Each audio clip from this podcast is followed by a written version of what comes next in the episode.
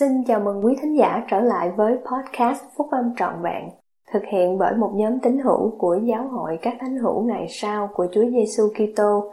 Chúng tôi xin được chia sẻ cùng quý vị các nguyên tắc phúc âm giúp chúng ta có một cuộc sống hạnh phúc từ những bài viết đăng trong các tạp chí của giáo hội phát hành định kỳ vào mỗi tháng.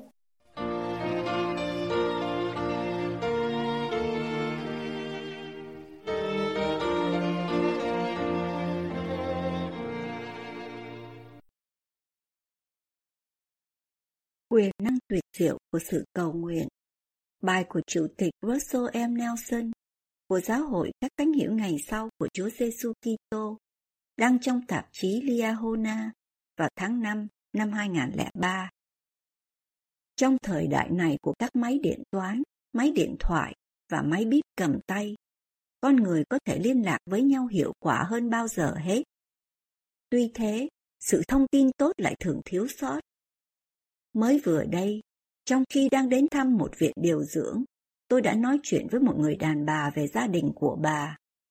Bà kể cho tôi biết rằng bà có ba đứa con trai, và hai trong số ba đứa con này đến thăm bà thường xuyên. Tôi hỏi, vậy còn đứa thứ ba thì sao? Bà khóc mà đáp rằng, tôi không biết nó ở đâu. Nhiều năm rồi, tôi không nghe tin tức gì của nó hết. Tôi còn không biết tôi có được bao nhiêu đứa cháu nữa. Nếu một người mẹ như thế mà còn mong mỏi được nghe tin tức của những đứa con trai của mình, thì là điều dễ để thấy lý do tại sao một cha trên trời đầy nhân từ lại muốn nghe tin tức về con cái của Ngài. Qua sự cầu nguyện, chúng ta có thể thấy tình yêu mến của mình đối với Thượng Đế, và Ngài đã làm điều này dễ dàng cho chúng ta. Chúng ta có thể cầu nguyện lên Ngài bất cứ lúc nào Chúng ta không cần có dụng cụ đặc biệt. Chúng ta cũng không cần nạp tin hay trả một lệ phí dịch vụ hàng tháng. Một số người chỉ cầu nguyện khi họ đương đầu với các vấn đề cá nhân. Một số người khác không bao giờ cầu nguyện. Một đoạn thánh thư đã đưa ra sự nhận xét này. Các người không nhớ đến đấng thượng đế của các người về những gì Ngài đã ban cho các người, mà các người chỉ luôn luôn nhớ đến của cải của mình các người không biết cảm ơn đấng thượng đế của các người đã ban cho các người những thứ ấy. Đã từ lâu, các tiên tri bảo chúng ta phải cầu nguyện một cách chân thành và thường xuyên. Chúa Giêsu đã dạy chúng ta cách thức cầu nguyện. Chúng ta cầu nguyện lên Cha Thiên Thượng của mình trong danh của Chúa Giêsu Kitô bởi quyền năng của Đức Thánh Linh. Đây là thủ tục cầu nguyện đúng đắn, trái với những lời lặp lại vô ích hay những lời kệ lệ để cho thiên hạ đều thấy. Chúa Giêsu đã mặc khải rằng chúng ta cầu nguyện lên một Đức Chúa Cha thông sáng là đấng biết những thứ gì chúng ta cần trước khi chúng ta cầu xin Ngài. Mạc Môn đã dạy con trai mình là Moroni rằng chúng ta nên cầu nguyện với tất cả mãnh lực của lòng mình. Nephi đã kêu lên, tôi cầu nguyện cho dân tôi, không ngừng vào lúc ban ngày và ban đêm thì nước mắt tôi đẫm ướt gối cũng vì họ. Và tôi chân thành khẩn cầu thượng đế của tôi. Và tôi biết rằng ngài sẽ nhậm lời cầu khẩn của tôi. Quyền năng tuyệt diệu của sự cầu nguyện có thể được củng cố thêm bằng việc nhịn ăn, thỉnh thoảng, khi thích hợp, cho một nhu cầu đặc biệt. Những lời cầu nguyện còn có thể được dâng lên trong âm thầm. Một người có thể nghĩ về những lời cầu nguyện nhất là khi những lời nói sẽ gây ra trở ngại. Chúng ta thường quỳ xuống để cầu nguyện, chúng ta có thể đứng hay ngồi, vị thế thì không quan trọng bằng sự tuân phục thuộc linh đối với Thượng Đế. Chúng ta kết thúc lời cầu nguyện của mình trong tôn danh của Chúa Giêsu Kitô. Amen.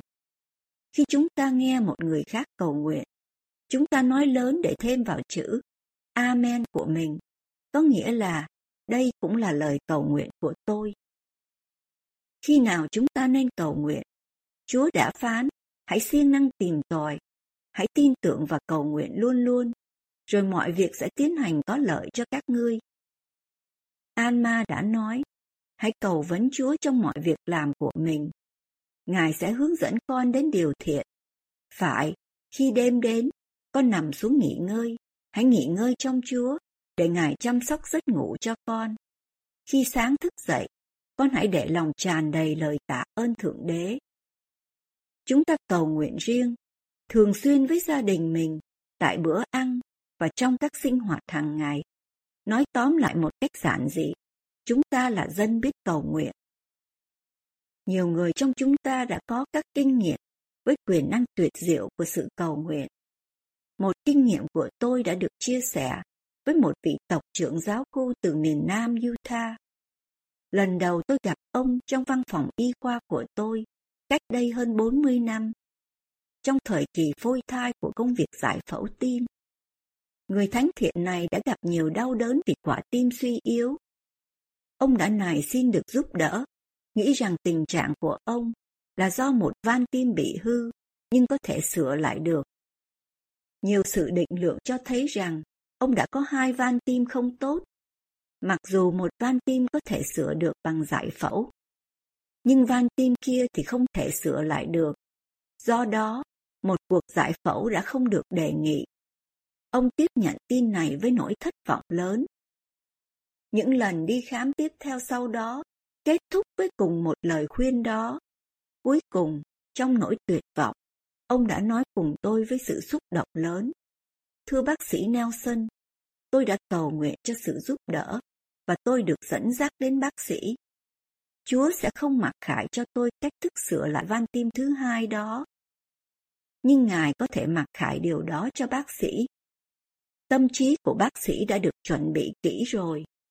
Nếu bác sĩ chịu thực hiện cuộc giải phẫu này, Chúa sẽ biểu lộ cho bác sĩ biết những gì bác sĩ nên làm. Xin làm ơn thực hiện cuộc giải phẫu mà tôi cần và cầu nguyện cho sự giúp đỡ mà bác sĩ cần. Đức tin lớn lao của ông đã tác động sâu xa nơi tôi. Làm thế nào tôi có thể khước từ ông? Tiếp theo một lời cầu nguyện tha thiết chung, tôi đã đồng ý thử làm. Trong khi chuẩn bị cho ngày định mệnh đó, tôi đã nhiều lần cầu nguyện, nhưng tôi vẫn không biết tôi nên làm gì để sửa lại mảnh van tim bị hở của ông. Ngay cả khi cuộc giải phẫu bắt đầu, người phụ tá của tôi hỏi, bác sĩ sẽ làm gì cho vấn đề đó? Tôi nói, tôi không biết. Chúng tôi đã bắt đầu cuộc giải phẫu. Sau khi giải tỏa phần tắc nghẽn của van tim thứ nhất xong, chúng tôi đã phơi bày ra van tim thứ hai. Chúng tôi thấy rằng nó còn nguyên vẹn, nhưng nó đã nở rộng đến nỗi nó không thể thi hành chức năng của nó được. Trong khi tôi đang xem xét van tim này, thì một lời nói đã gây ấn tượng rõ ràng vào tâm trí tôi. Hãy giảm bớt chu vi của vòng tim. Tôi lặp lại lời nói đó cho người phụ tá của mình. Mô của van tim sẽ đủ nếu chúng ta có thể giảm bớt một cách hiệu quả đường vòng tim cho nó, trở lại kích thước bình thường của nó. Nhưng làm sao được? Chúng tôi không thể áp dụng một dây nịt thể như một người thường sử dụng để thắt lưng quần quá khổ. Chúng tôi không thể nén chặt nó với sợi dây da thể như một người thường thắng đai ngựa. Rồi thì một hình ảnh sống động đã đến cùng tâm trí tôi, chỉ cho tôi biết có thể khâu van tim như thế nào một vết khâu ở đây, một cái nếp gấp nơi kia, để hoàn thành mục đích mong muốn. Tôi vẫn còn nhớ hình ảnh đó trong tâm trí, đầy đủ với những đường ẩn hiện, nơi mà mũi khâu phải được thực hiện. Sự sửa chữa được hoàn tất như đã được phát họa trong tâm trí tôi. Chúng tôi đã thử cái van tim và thấy rằng chỗ hở đã được làm nhỏ lại một cách đáng kể. Người phụ tá của tôi đã nói đây là một phép lạ. Tôi đã trả lời, đây là sự đáp ứng cho một lời cầu nguyện. Sự bình phục của bệnh nhân thật nhanh chóng và tình trạng của ông đã khả quan nhiều. Không những ông đã được giúp đỡ một cách kỳ diệu, mà những người khác nếu có vấn đề tương tự cũng có thể được giúp đỡ giải phẫu như thế. Tôi không có công cán gì. Sự ngợi khen phải thuộc về vị tộc trưởng trung tín này và Thượng Đế là đấng đã đáp ứng những lời cầu nguyện của chúng tôi. Người trung tín này đã sống nhiều năm nữa và rồi qua đời. Khi cầu nguyện, chúng ta không nên mạo muội mà khuyên bảo Chúa, mà phải cầu vấn Ngài và lắng nghe lời khuyên dạy của Ngài. lời cầu nguyện đầu tiên của Joseph Smith đã khai mở sự phục hồi của phúc âm. Vào năm 1833, ông đã nhận được lời thông sáng sau khi ông cầu xin Chúa ban cho lời khuyên dạy. Điều mặc khải về chức tư tế do Chủ tịch Spencer W. Kimball nhận được vào năm 1978 đã đến sau lời thiết tha cầu vấn. Sự soi dẫn về việc xây cất các đền thờ nhỏ hơn, đã đến sau sự suy ngẫm của Chủ tịch Gordon B. Hinckley. Không phải tất cả mọi lời cầu nguyện của chúng ta sẽ được đáp ứng như chúng ta có thể mong muốn. Thỉnh thoảng câu trả lời sẽ là không được. Chúng ta không nên ngạc nhiên. Các cha mẹ trên trần thế không chấp nhận mọi lời yêu cầu của con cái họ. Mới đây, tại một buổi họp tối gia đình với các con và các cháu, những đứa cháu của chúng tôi đã có một thời gian đầy vui thú. Một đứa cháu trai 6 tuổi đã rất bực dọc khi cha của nó nói rằng đã đến giờ phải đi về. Đứa bé trai yêu dấu này đã làm gì? Nó đến cùng tôi và nói, thưa ông nội, cháu xin phép ông để không vâng lời cha của cháu nhé. Tôi đã nói, không được cháu cưng. Một trong các bài học quan trọng nhất của đời sống này là học biết rằng hạnh phúc có được qua sự vâng lời.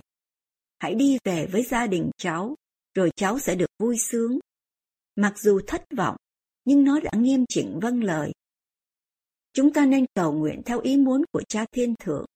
Ngài muốn thử thách chúng ta, củng cố chúng ta và giúp chúng ta đạt được tiềm năng trọn vẹn của mình. Khi tiên tri Joseph Smith bị giam cầm trong ngục thất Liberty, ông đã nài xin được cứu giúp. Lời cầu nguyện của ông đã được đáp ứng với một lời giải thích. Tất cả những điều này sẽ đem lại cho ngươi một kinh nghiệm và vì sự lợi ích cho ngươi. Tôi đã cảm thấy có ấn tượng để kết thúc sứ điệp này về sự cầu nguyện với một lời cầu nguyện, được trình bày với một bài thánh ca. Chúa đã phán rằng, bài ca của người ngay chính là lời nguyện cầu dâng lên ta. Phần nhạc được trích dẫn từ sách thánh ca của chúng ta, và tôi đã viết lời mới cho bài ca đó. Với lời cảm ơn Craig Jessop, Mark Wilbert và những người bạn thân khác trong đại ca đoàn Tabernacle, chúng ta có thể nghe bài ca cầu nguyện đó Xin mời anh Jessop Đại ca đoàn Tabernacle ca bài, lời cầu nguyện của chúng con dâng lên Ngài. Trong tôn danh của Chúa Giêsu Kitô. Amen.